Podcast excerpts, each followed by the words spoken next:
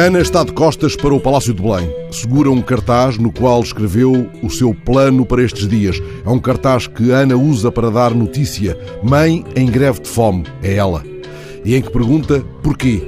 Ana entrou ontem no oitavo dia de greve de fome, às nove da manhã, e segurou o cartaz com o Palácio de Belém em fundo. Tinha a esperança de ser recebida por algum funcionário do Palácio ou de ver passar Marcelo, o presidente da proximidade e do afeto.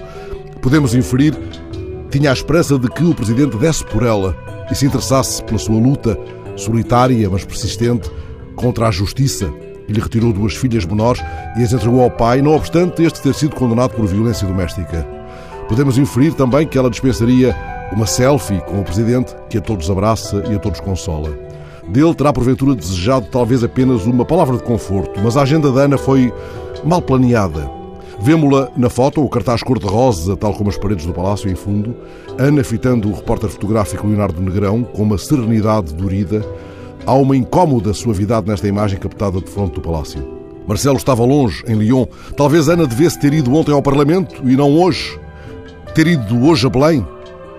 Mas, como diria Marcelo, na flash interview televisiva, em cenário de craques ou de treinador de claques, está feito.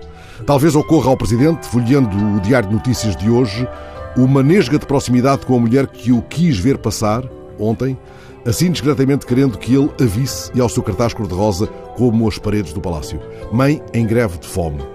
Porquê? Talvez este porquê inquiete ainda hoje o Presidente dos Afetos e o desassossegue ao ponto de ver se arruma a sua vidinha para conseguir vê-la e ela, por certo, irá, como foi ao longo destes dias, garrafa d'água com açúcar mascavado, postar-se em frente ao Tribunal de Cascais, ao Conselho Superior da Magistratura, onde, aliás, a receberam, tal como a receberam na sede do Ministério Público. E talvez, entretanto, a Segurança Social e a Comissão Nacional de Proteção de Crianças e Jovens em Risco respondam ao jornal.